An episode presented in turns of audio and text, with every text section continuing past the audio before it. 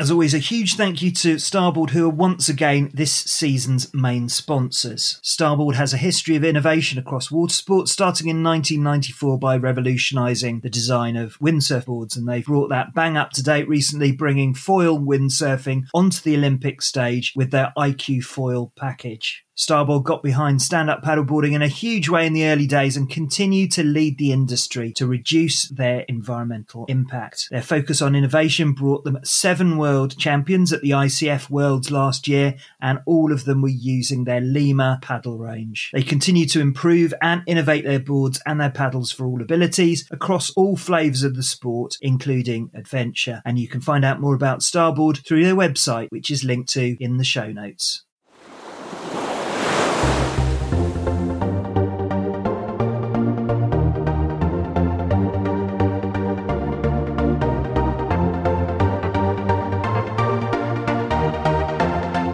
Welcome to the SUP FM podcast with me, Simon Hutchinson.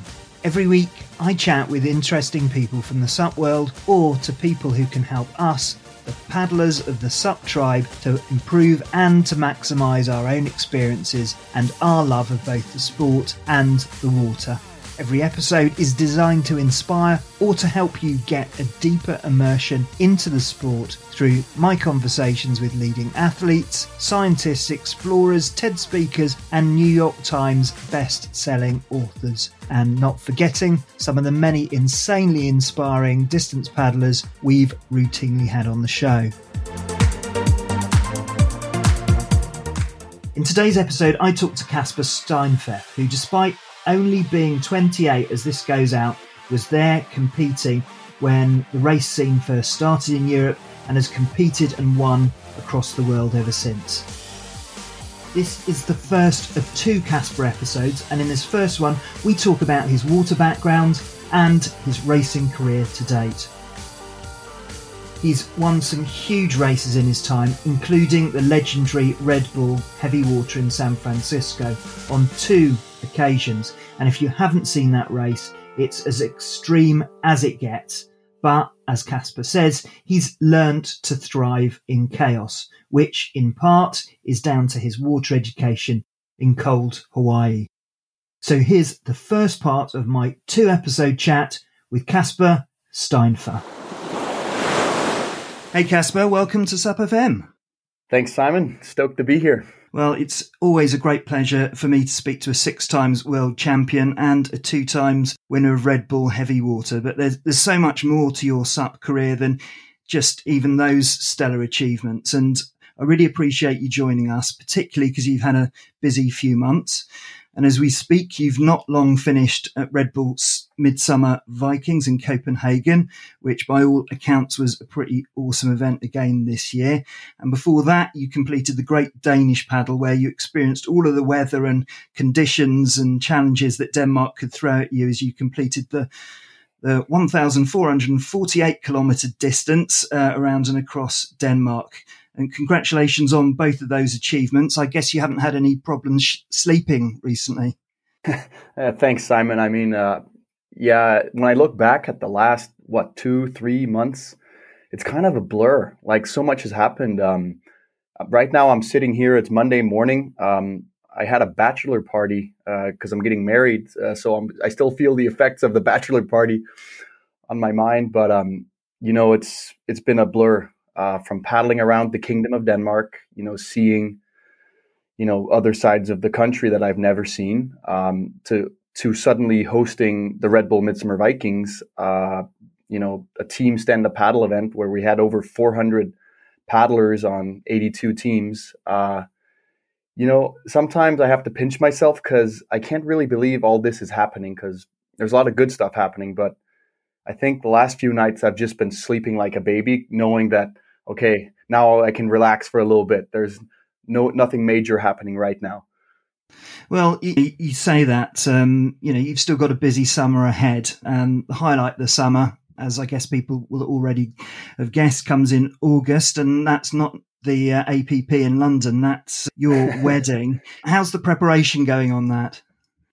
Um, well, the the preparations are going. Um, you know, I'm getting married August 13th, and you know, I think I'm really lucky to have uh, my fiance Stina, she's she's kind of got most of it under control for now because I've been a little bit uh, distant with all my projects and, and sporting, uh, you know, goals. So um, I think my job now is to lock down the menu. You know what we're going to mm-hmm. eat, and we have this really cool venue in Denmark. It's this old Viking tent we're getting married in. Um, so I have to prepare the feast. That's my job, I guess. Excellent. A traditional male role there, getting on with the meat and, and food and so on. And obviously exactly. you've got your bachelor got your bachelor party out the way already, which is the other key responsibility that we have. It's it's tough, isn't it? and a bloke preparing for a, a wedding, I, I, know that. So we'll talk a, a, bit more about racing and midsummer and, and the Great Danish Paddle a, a little later on. But just tell us a little bit more about your background because you come from a family who've got a strong adventurous streak and a real love of the water. So just tell us mm-hmm. about your early relationship with water and growing up in cold Hawaii.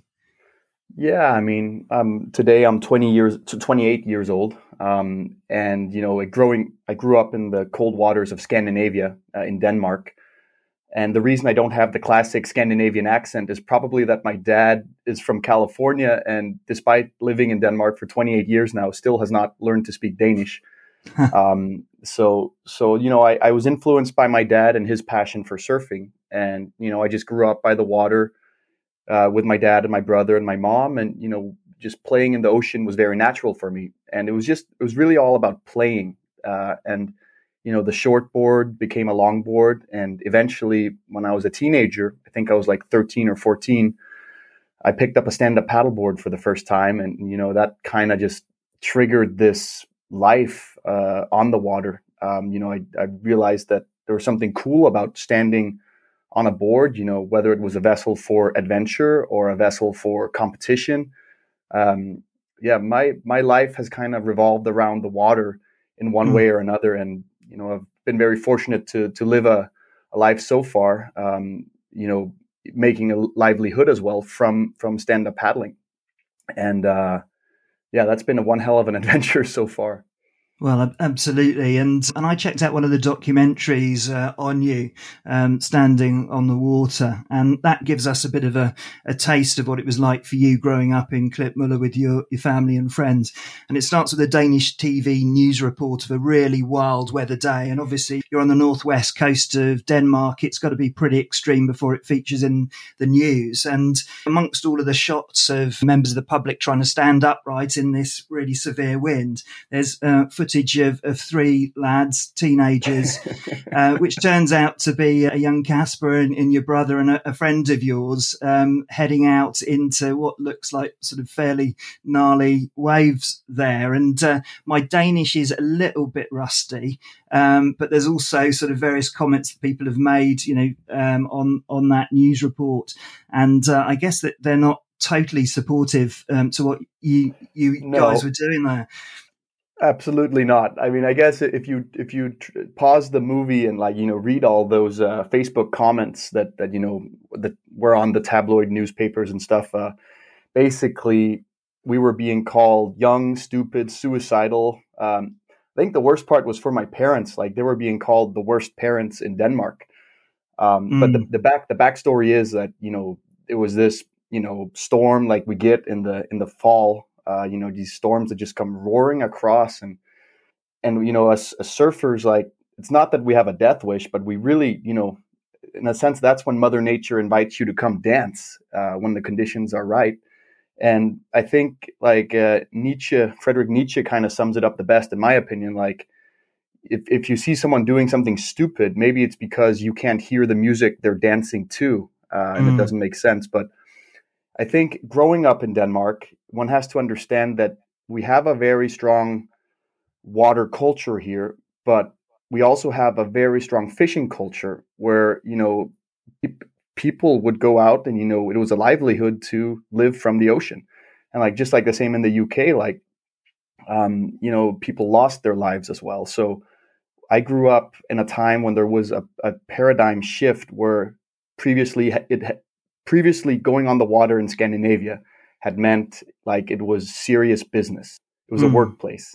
And now these teenagers and like all of us surfers and paddlers came in saying, no, it can also be a playground if you mm. treat it with the right respect and you know how the elements are moving. So yeah, that that scene from Standing on Water was uh, kind of summarized the the shift of paradigm in Scandinavia and there was some familiarity I had there because because it looks like uh, growing up in Klitmøller there weren't huge amounts of uh, cinemas to hang about in, so you got your entertainment where you could. You know, I, I grew up during a period where I kind of went a bit feral with my brothers and friends, and we went off and did stupid things in nature, and you know ended up occasionally in the A and E mm. department of the local hospital. But it teaches you things about your limits, and I think parents you know, quite rightly in some situations they wrap their kids up in cotton wool, but there's definitely something to be said for growing up in in that sort of environment and making your own entertainment.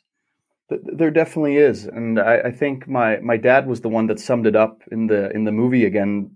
He calls it deep play, and you know it's you know being immersed in call it a game or call it a play where you know you're, de- dealing with some variables which is the wind and the waves and you know all these things you can't control.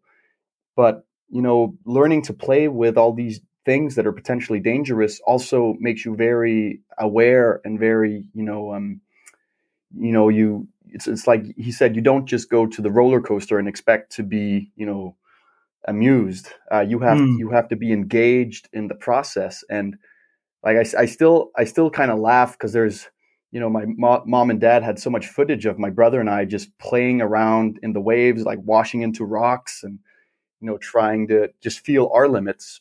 But yeah. I think that that deep play there's something about it. And I think all of us that go paddling uh, or surfing you know even if we're not kids we are still playing with um, some very very strong powers of nature. And that makes us feel alive and and makes us also you know respect boundaries but we only know where the boundaries are if we find them yeah, it's it's all about sort of finding those limits, pushing slightly above and and beyond them. So, do you think that that deep immersion into that in, environment gave you a bit of an advantage when it came to your racing career in terms of reading water? Because that that's a formative time, those teenage years, and you were just seemingly in the water, testing your limits at, at all moments. And we'll talk about Red Bull later on. That's probably one of the, the more extreme mm-hmm. sort of races you've been involved in. But your successes have come out of having that deep understanding the water and, and kind of how it works.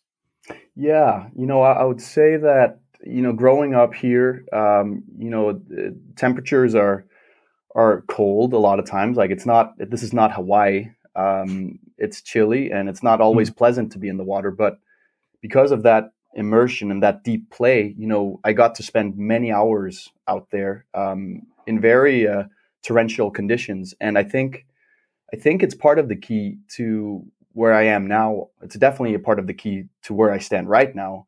Um, having made a career off racing, because I think when, when I started traveling the world to races, I, I always had this power with me of, you know, when when you're freezing on the start line or the ocean is just really choppy and chaotic, and you're thinking, ah, oh, that's not really ideal.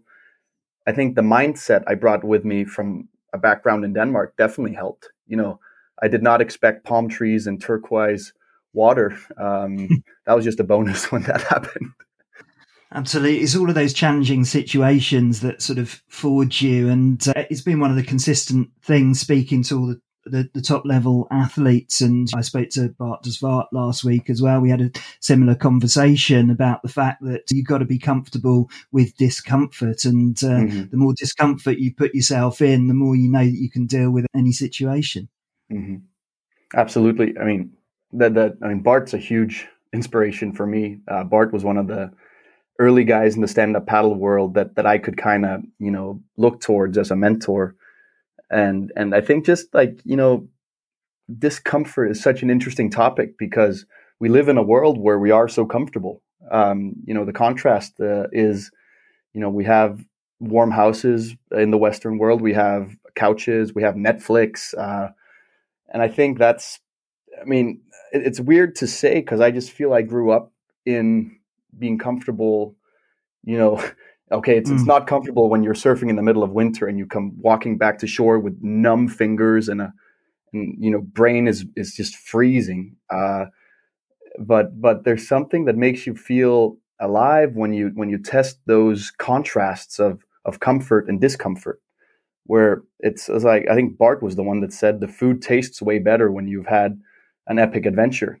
Um, yeah. And like that's only something I can say I'm maybe becoming more aware of as I'm getting older now, where like wow, this is actually uh, it's I, I really get a kick out of like doing this circumnavigation of Denmark because I hit some sides of myself that um you know I didn't really know existed. So mm. uh, so I mean I, I don't stop me because I feel I could go off on this ramble about discomfort, but it's it's really a fascinating topic.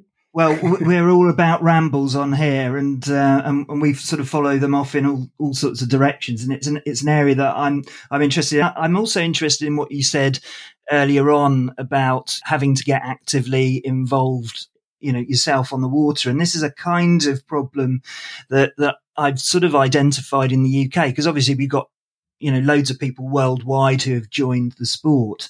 And for a lot of them, they just use them as beach toys and that's fine mm-hmm. as long as they don't have an offshore wind. But there's this business about actually taking accountability for your own safety out there and, and being aware of what's going on. And it's a really difficult message to put across because people are in the cozy environment. You've got mm-hmm. a car with an airbag and, and so on, and you've got all of those protections. But what they don't realize is that you're going into an environment where on a bike, if you get a puncture, you, you can step off your bike and, and get a taxi. No such opportunities if you're two miles offshore and, uh, and there's something wrong, your, your paddleboard's deflating or mm-hmm. something it's a really difficult message to to get across. I just wonder whether you'd observe that sort of thing in, in Denmark as well.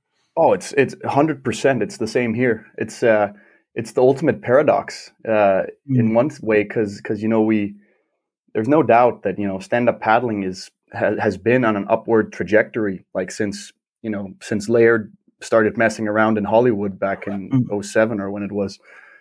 And like you know it, it's stand up paddling is the paradox because it is so accessible in a sense. Like anyone can literally on the right board go out stand up and have a magical experience of trying something new. But at the same time, because it is so accessible, it also creates that, you know, um, it gets people out there that are not paying attention. And it's, it, and this is really difficult to talk about because one can easily get very polarized uh, on one, one end of the discussion or the other. Because if you look at, from my perspective, like I came into the world of stand up paddling from a surfing background and with surfing, you're like playing in, you know, you're playing in rough conditions a lot of time. And when I was a kid, like my dad made a very strong point out of me understanding, yeah, yeah, you can get in the water almost wherever you want, but the real key is to understand how do you get back from the water mm. in situation where the wind has picked up or your leash has snapped and you have to swim in. Um, like we we were like mentored to be aware of all the conditions around us. And now it's just funny, like with, you know, you can buy inflatable stand up paddle boards at literally the supermarket down the street, which means also because they're priced as they are, people are giving it a shot. And, um, all uh, like it's the same picture here as everywhere in the world. Um, some people get out there and unfortunately end in bad situations where um, you know, it's it's a it's I don't really know what the solution to the problem is, but uh, all I can say is that we're in Denmark. We're trying, and when I say we, it's you know myself, it's other stand-up paddlers, it's the federation we have.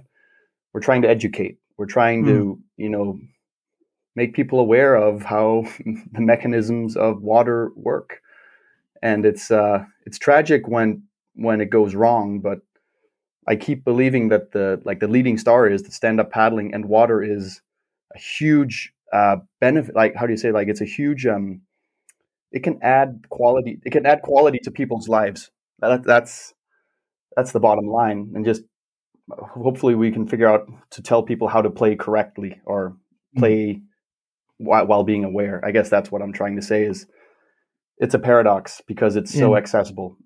Anyone can do it and uh, it's the human factor, isn't it, in there? Because you know, people when you're solving a problem like that, you know, you, you can go to equipment. So how can we make the equipment as safe as we can? Mm. You know, have you got the right kit? I mean, there's a knowledge element in that. There's knowledge about how things work, tides and you know, coastal yeah. patterns and so on. But there's the human factor as well, and and people don't necessarily spot the risk. You know, there are people who feel fear when there's no risk, and there are people where there's risk out there and they just don't feel the fear because they they don't know what they don't know. Yeah, and fear is not a bad thing. Like you got to mm. remember, fear is probably fear and angst uh, as is what's kept us alive as a human race. Uh, because if everyone was, if everyone just had no brains and jumped into the river, like we'd all be swept away and mm. drowned somewhere. But I think it's it's like like the fear fear is a good thing because it makes us aware you know we, we ultimately we don't want to die. But the like that that should be the premise right there that we mm-hmm. should all be a little bit afraid and then you know either educate ourselves or make good decisions based on the fear. If you don't have fear and you just blatantly go out like say on a day where it's either outgoing tide or i don't know 30 knots offshore wind yeah. then then you're missing something up here but I also have a hard time in this discussion with, you know, now it's like if you say it's a safety issue, like because it's like for example in here in Denmark, um, you know, stand up paddling is booming, and you know the regular like say the when when when regulatory how do you say uh, yeah, functions bodies. come yeah bodies come into place yeah like when suddenly because it's so popular we get these like like, for example, mandates that say everyone has to wear a life vest. And I'm not advocating against life vests here, but say when suddenly, because so many people are paddling on the ocean now, the regulatory mm. bodies say everyone should wear a life vest. Well, I understand the premise of that, but if you're a surfer and you're playing in the waves, there is a time and there's a time not to have a life vest. Like if you're trying to go under, um, and it's just I what what I I can't control what regulatory bodies do. I can't control what other people do, but I can encourage, uh, as you said it, Simon, the human factor. You know, mm. the individual human to to uh, pay attention, um, and you know, try to. We can all try to help each other as much as we can because I think it's it's you and me and everyone that has a board under their arm when they stand on the beach or the dock or at the lake. Um, that's when you make the decision if you go or don't go. Yeah. And I don't know if it was Gerry Lopez or who said it. Like if if in doubt, maybe don't go out, or at least dive dive into understanding the energy at at, at work there. And uh, just bringing things back to you here, Casper, and that that's a really useful and really interesting um, diversion there because it, has been obsessing me and, and, a lot of people over here for a while. But you had a bit of a fear of water, incredibly, to start with, mm-hmm. didn't you? Didn't you did. have a fear of putting your head underwater? That was astounding to hear that. I, I had um like it was in my early years, so it's very vague the memories of it, but I have this visual picture in my head of, you know, of course, my dad being a surfer from California thought like I should surf. Um, and I think he brought me out on his tandem surfboard, like before I could even walk, um, or at least when I was a toddler. And he, you know, eventually I probably fell in the water, and I just have this vivid, vivid imagery in my mind of like looking up and seeing the sun on the surface of the water and just feeling out of control and that I don't know if that was just a dream or something that happened, but in in my like childhood years, I just had this phobia of getting my head underwater. I, I could not uh, I could not stomach the thought of being stuck underwater and not getting up again. Um, and you know that was not exactly practical when my dad wanted to take me surfing and when I had a little brother that was you know didn't did not mind getting his mm. face wet. So so I remember just you know not it was not fond memories when I was a kid, um, but that fear, you know, that fear stuck with me, and you know, eventually, like I I don't want to admit like how do I say it, like it would be very convenient in a sense to say that oh I was not scared of water. That was just you know some ch- childish thing, but I think it was real, and I think what happened was there was some type of catalyst that you know, there was a pull effect. Maybe it was my friends that started wanting to surf. Um, and then that really pulled me to face a fear. And like, I, I have a hard time explaining it. It really is hard to explain, but you know, it's, it's the same situation as like facing the start line of Red Bull heavy water. You know, you're, you're, you're, you're calculating the fear, you're calculating risks, you're methodical. Um, and I think it just, the, the phobia disappeared for me mm. because I started really paying attention. It's like, oh, that's what over there. That's where the waves are breaking. That means the current's going to push along the beach this way, um, and that means I can get back to the beach here. So, so it's as a kid, uh, it was totally scary.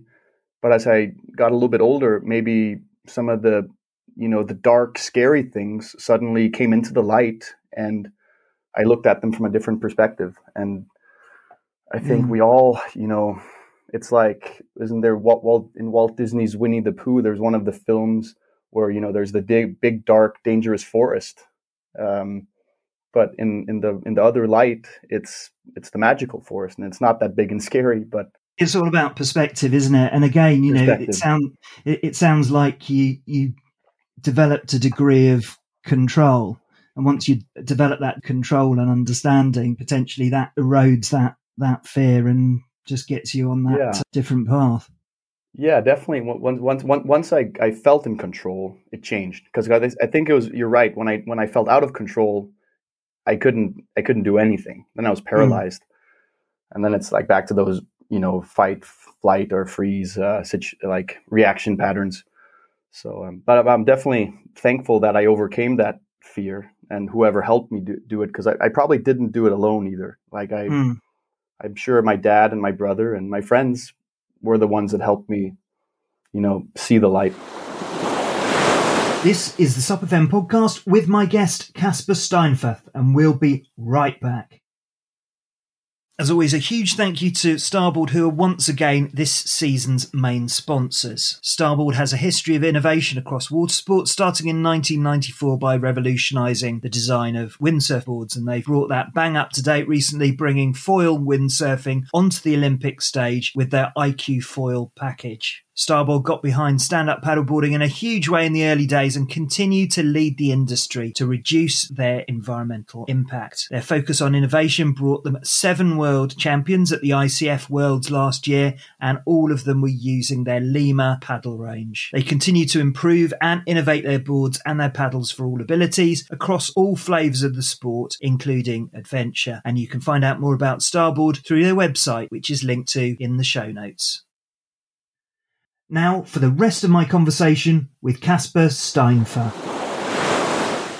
So just just coming back to your water education, a lot of the current top SUP athletes, particularly those from the other Hawaii, not the cold Hawaii, they grew up doing a load of different water sports depending on the season and the conditions. You talk quite a lot about surfing. Did you get exposed to any of those other sports growing up, or was it pretty much surfing for you?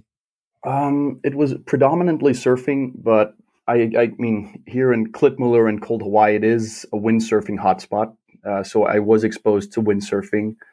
Uh, I was I was exposed to a lot of different, like you know, swimming and football and all kinds of other sports that a kid does. Um, but but I, it was really like a, uh, it was a little surf culture here, but you know, it was a young surf culture. Like we didn't have the legends of say like Robby Naish or you know Laird Hamilton or those guys around. So, um, but it, was predominantly surfing that that you know captured my imagination, and then mm. and then and then stand up paddling came in in my teenage years. Yeah, because one strength of having that wide water sports exposure is that it develops a, a, a range of skills. But I suppose at, at, its core, surfing, you know, as you've mentioned, allows you to read the water and you go out in uncomfortable positions. You know, you're always wet, basically. Do you, do you think real deep exposure to surfing was an advantage for you or, or has been an advantage for you on the racing circuit? I think it was a huge advantage. And I, I still believe that a lot of um, a lot of athletes that come into stand up paddling with a surfing background possess some natural skill sets. Um, like for me, like you got, got to look at like stand up paddle racing. It's it's not this linear thing. It's it's still developing. And like if you look at equipment and technique and like different types of athletes that are performing well, it's still changing. But in those early years, like I started racing in around 2009.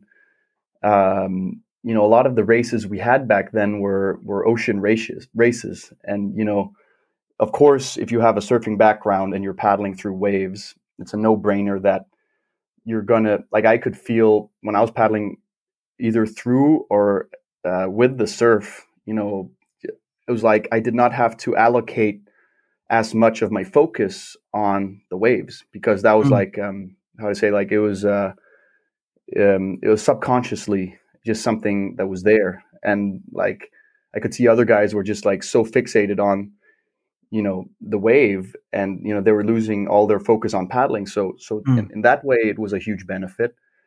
But what i also uh, experienced is that like even if you go to a flat water race like say on on a lake we had like we had a classic race down in germany some years called the the 11 no what was it?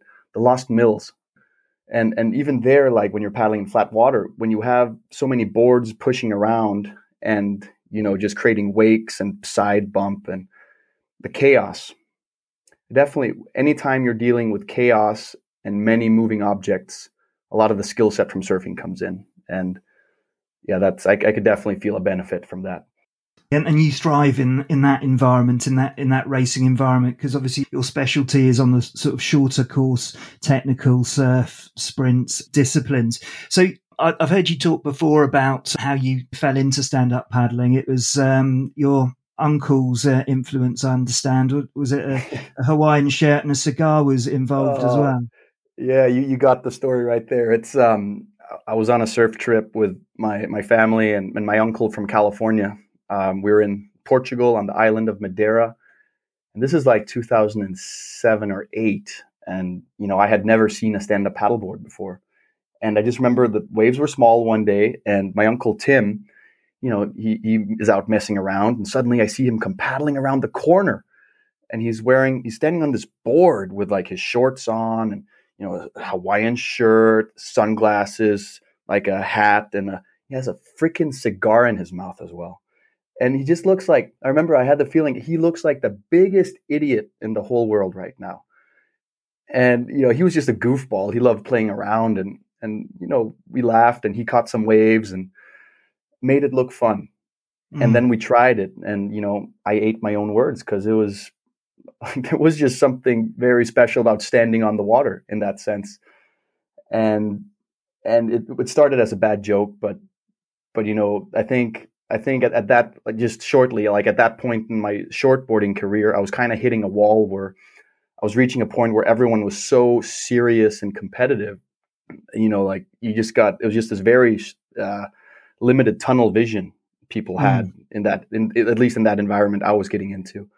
And then my uncle Tim just kind of comes in from the side with that clown act or whatever it was and you know showed that they're you, like having fun on the water uh, is key and it's that uh, adaptability isn't it of the sport so it, it, sounds like that's something that you've always been stimulated by new opportunities, you know, testing yourself against different things and just yeah. giving you that sort of diversity and the ability to just explore because that's a joy in itself, isn't it?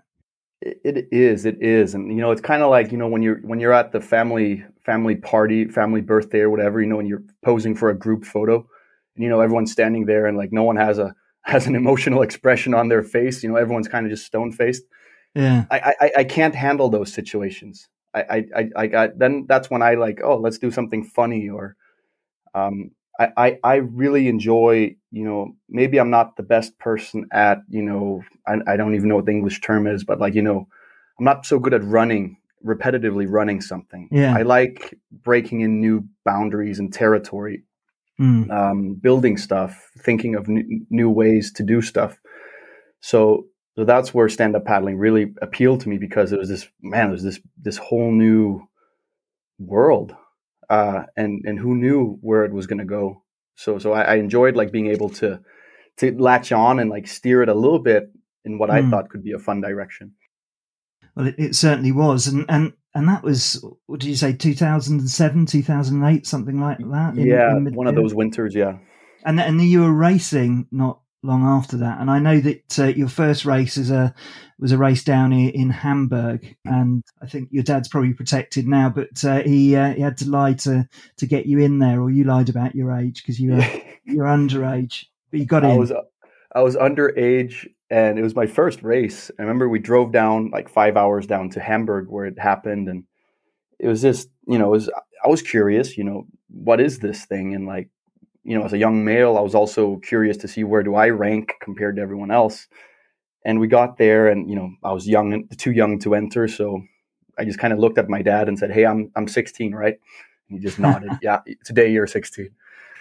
And and I ended up, uh, you know, it was this World Cup where you know, it was all those the top names in the sport those early years, like you know Bart de Zwart, Ekolu Kalama, Eric Terrien, um, you know Ernest Johnson. There's all these characters, um, mm. and I was just like amazed looking at them. Uh, Paul Jackson was there as well, and uh, I just got such a kick out of it, and you know ended up uh, ended up kind of stealing Robby Naish's uh, I ended up legitimately stealing Robby's board. Yeah, I, I, was going to say borrowed and my question. Yeah, yeah, yeah, yeah. Got uh, hold of it somehow.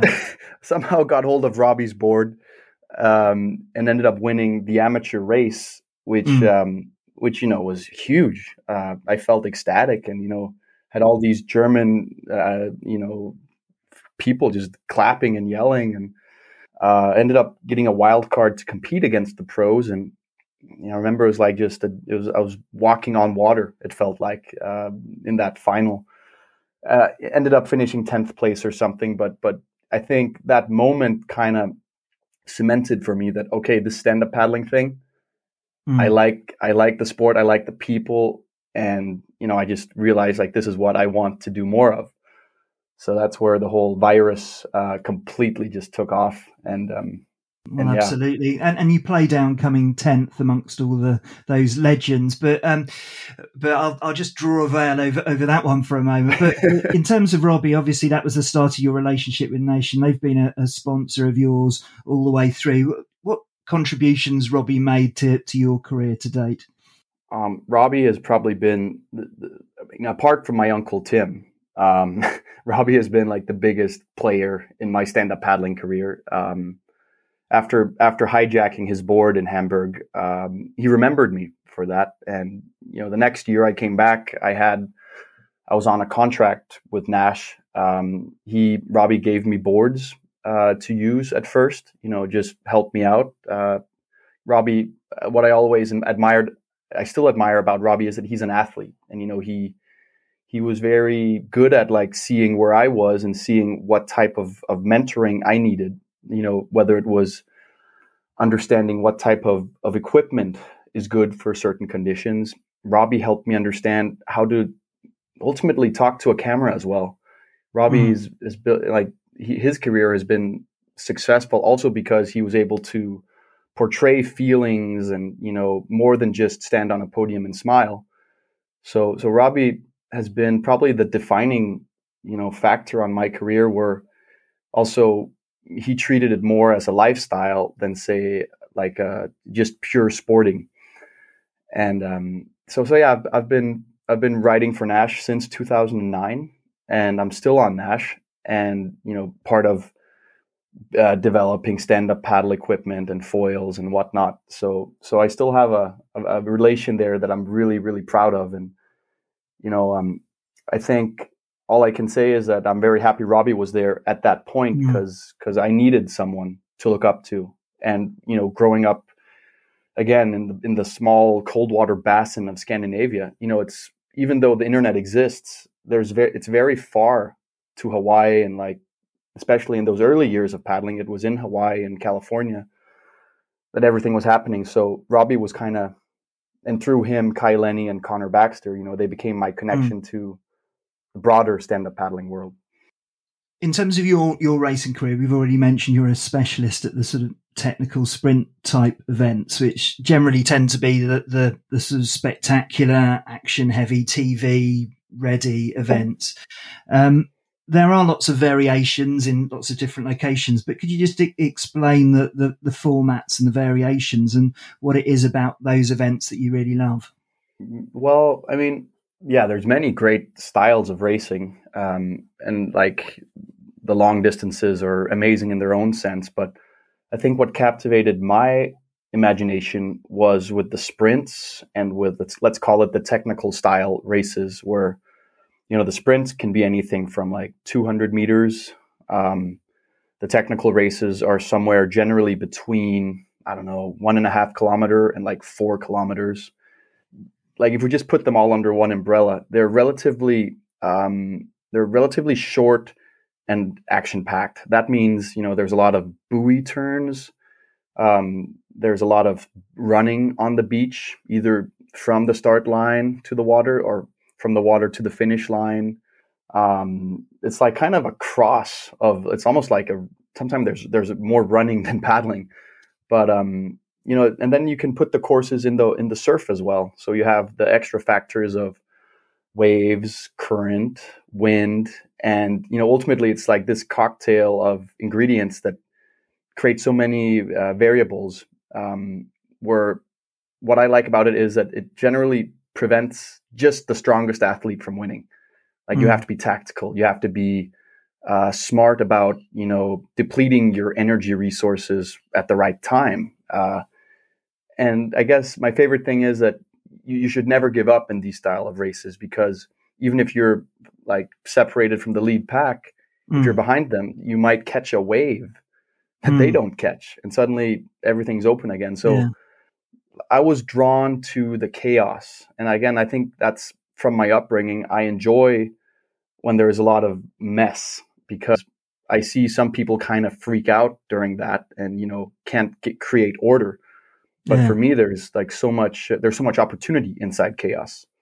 Mm. Um, and yeah, that, that, you know, that's kind of been my thing. I yeah, well, it's about adaptability and flexibility, mm-hmm. isn't it? Really, and True. you know, for, for someone who looks for new opportunities everywhere and, and, novelty and mixing things up, you know, it sounds like the the perfect environment rather than sort of structure mm-hmm. and, and predictability. And and in, and you know I'm, I'm, speaking to you now you know you've you've succeeded in so many events I said multiple world champion. Where are you now in terms of your your racing and your competitive aspirations?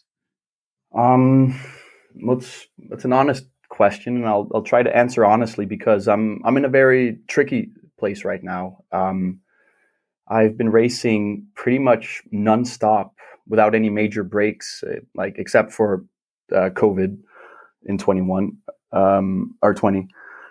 Uh, I've won six world titles so far and got to travel the world, but I'm kind of sitting in a situation now where like I've I feel like I've I've been through this. It's like a pattern that has repeated itself many years. You know, you you come in early in the season, you train your ass off, create a base, then competition season comes, you have the races you focus on, and then you know it's it's it's physically and mentally exhausting. You know, to like it's it's it's there's nothing new about it. It's performance. Um, mm.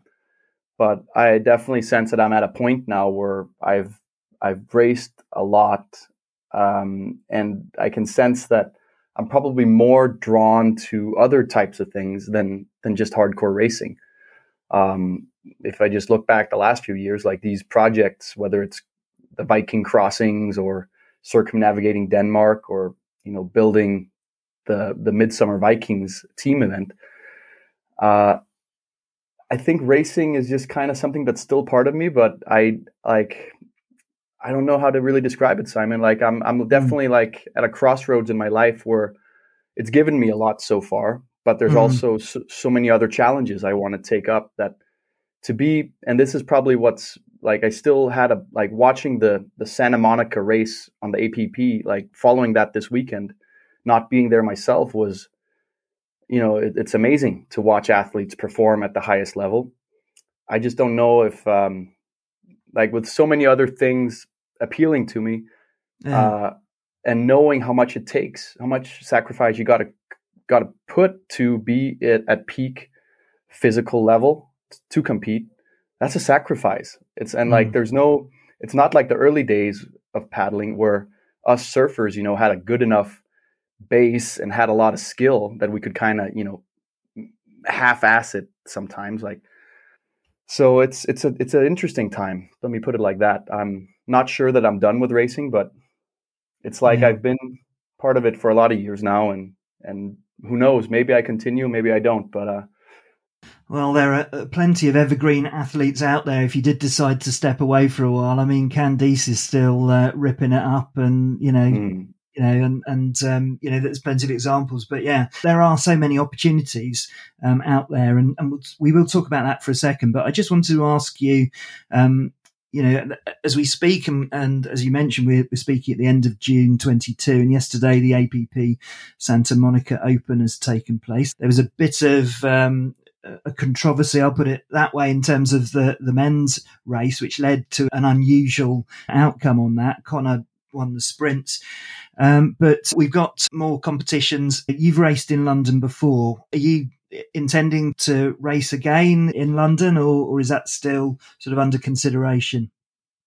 I really hope to be back in London. Um, it's it's on my it's on my list to be there. Like I'm planning on being in London. Um, hopefully, I'll be there as an athlete. But you know, given that I've spent the last three months um, paddling or two months paddling around Denmark, mm. my physical shape right now is not exactly prime for racing. I'm more of like a look at me. I'm not a Formula One car right now. I feel more like a 1975 diesel uh, engine. so, so um, I, am I'm, I'm definitely gonna try to make it to London, but um, time will have to tell uh, if it's mm. race shape I'm in or not. But um, but I'm I'm heading to the UK for uh, the Trent 100. Um, oh right. And uh, you know, I I like that's an event that's been on my radar for a lot of years, and maybe I've actually kind of avoided that event some years because I was focused on being in prime racing shape. Mm-hmm. Um, so so that it's you know it's a different scenario this year. Yeah, absolutely, and and that is a fantastic race, and uh, from all accounts, um, a good uh, evening to be had after the the various different days of racing there as well. So I hear. So I hear. Yeah, and and you know the, the plus side if you don't race the APP in London. I mean, I've spoken to a few athletes about it, and and who knew? Apparently, when you're racing the distance race down the Thames, you know it's not an open bus tour. You're hardly aware of the Houses of Parliament and Big Ben sort of flying past. So so you know you might be able to sort of see see a bit of the course if you're observing and commentating or doing whatever you're doing. So so just to finish off on the race stuff, I know that you you had a few little routines that you had before, um, which got you into the zone before competition. Just tell us about your your sort of um, superstitions and your your, mm-hmm. your, sort of patterns. Well, I have I have a very you know over ten years of racing, I developed a, a very strong pre-race routine, um, and you know that essentially starts already from you know when the race week begins. You know, arriving as as early as possible, and you know. Uh, getting focused, paying attention to the conditions. But the, the, the thing that probably stands out the most is every time I'm on the start line, I try to just take a, a plunge. I just try mm-hmm. to jump in the water, you know, like a minute before the start. And even if it's cold, I like to do that because it, it kind of, it just heightens all my senses. Like I'm, um, my, uh, when I hit the water, like all my, my mind just gets a shock from the cold water generally. Mm. And that means that my my hearing sense, my you know my my muscles start twitching and I just feel you know ready. Um, I think that's the one that people see, like that's the visual one, um, and then my probably the other the other like uh, how do I say it like pre race routine that I really stick to is I put on heavy metal music, uh, literally like you know the last 30 minutes or so before the race i try to yeah. you know zone off. Um, because when you when you're at an event like just picture it you're walking around and there's so many people and it's you know people want to talk and there's cameras there's music there's all these distracting factors. So for me it always worked just trying to just stay in my zone. But it's always funny because every athlete has their own way of of coping with with with um, situations. And I remember, I remember, um, I don't know if you've talked to Zane Schweitzer on this podcast yet. Not yet. But no. Zane, Zane, is like the most, he's like most colorful character. But I always loved Zane at watching him at events because I was just thinking like I can't do that. Like cuz he he would always like instead of me where I try to like kind of just close off, he embraces it. Like almost mm. the more sociable, the more uh, music, the more dancing, uh, the better Zane generally performed. Yeah, well, I mean, we've all got our own patterns, and just uh, yeah, I did, I did promise that would be uh, the last racing question, but uh, go uh, ahead. He- heavy water. Um, I mean, it's it's an insane, absolutely insane um, collection of of races, and I guess the question that I will be leading to is clearly you've got a, got an in with Red Bull. What are the plans for future competitions? Are you aware of any of that? But just talk us through some of those those wins because you know I mean it was it was full on frightening you know and that's an as an observer just getting out there and uh, you know you, you've won it twice. Just tell us about that those experiences. I'll, I'll try to to summarize it, but it, it's heavy water could be a whole uh, discussion in itself because mm. it was a to, to sum it up short, it was a psychological drama. Um, mm. Both edition or all three editions that have taken place. Um, you know, in short, Red Bull Heavy Water probably the craziest race in the world of stand up paddling. It uh, took place uh, three or four times in San Francisco. And what was unique about the event was uh, there was a three or four week standby period for each event, which means that one one would or we would race on the day that had the biggest waves. Um, and you know it, we would need a minimum of 10 feet uh, before the contest could get the green light and some of those events probably had slightly bigger than 10 feet waves um, pushing mm. 15 like i don't know size is relative right but it was big and trying to paddle race boards through that type of surf is just you know there's some physic there's just some there's some physics that are not really made for each other. And basically you would generally we would race from from the beach in and out through the surf um, a few times. And then you know once we'd made it through the surf a few times we would paddle to golden gate bridge and the bay of san francisco so the race was a mixture of, you know, like a, a 10, 12 kilometer long distance and a heavy technical race. And I think like I could really talk forever about this, Simon. So just break me off whenever it gets too much. But you you, cra- you carry on. You carry okay. On, the the way I approached the events was because it was a World Cup, and you know there was a lot of prize money on the line. You had the best athletes there in the world, so all the ingredients for like a high octane battle were present. And then you know factor in the the angst and the you know not fear but more angst of mm. the swell that was arriving.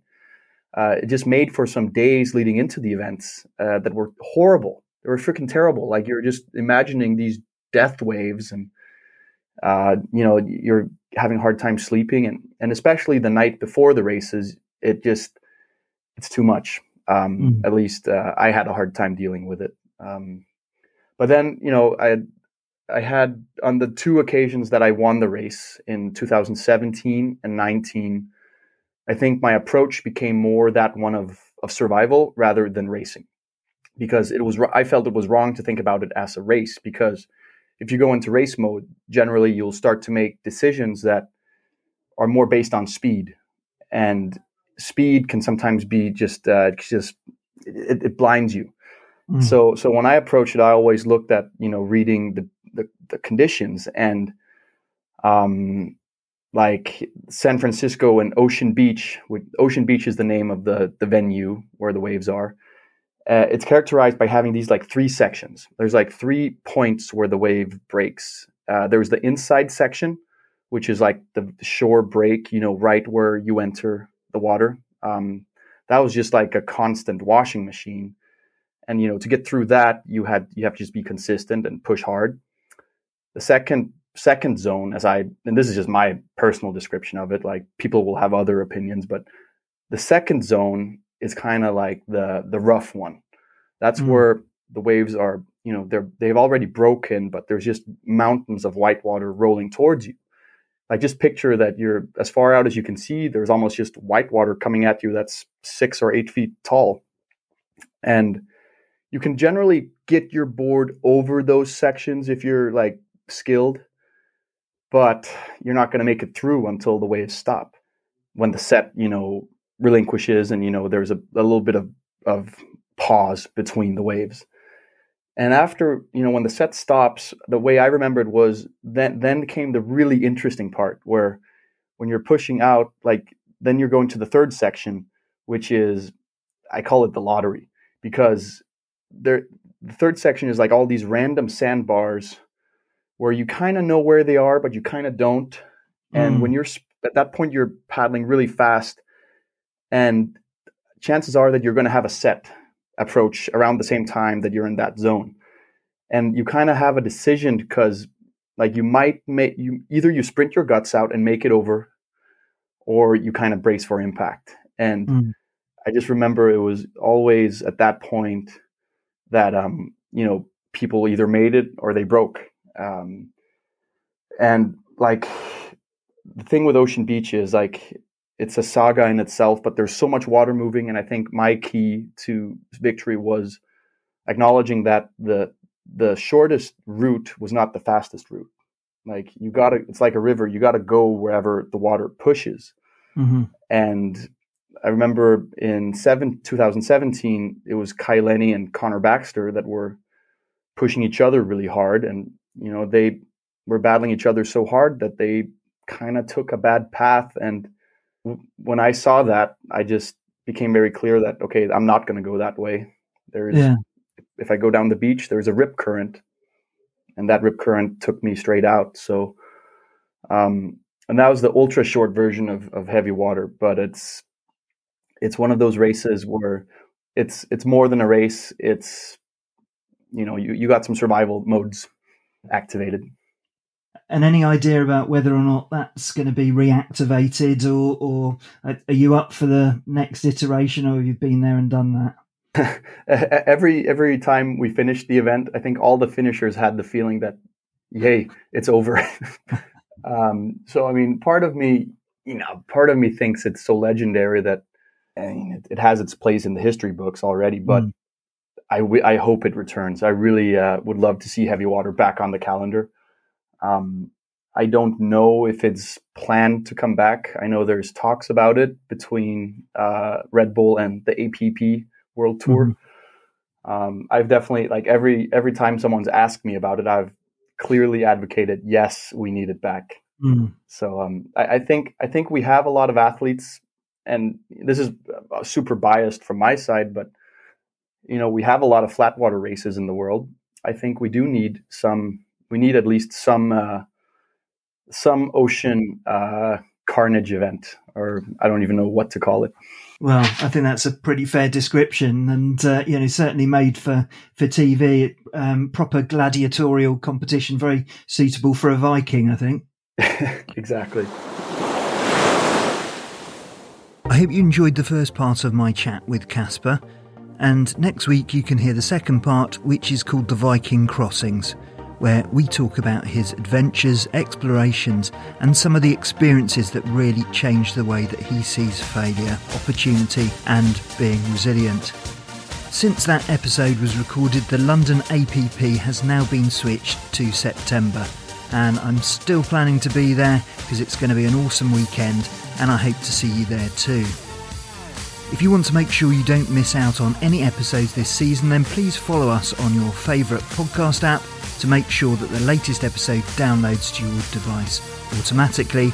And please think about subscribing to our weekly email newsletter, which is at supfmpodcast.com forward slash list to get updates on what we're up to. Okay, until next week, I'll see you on the water.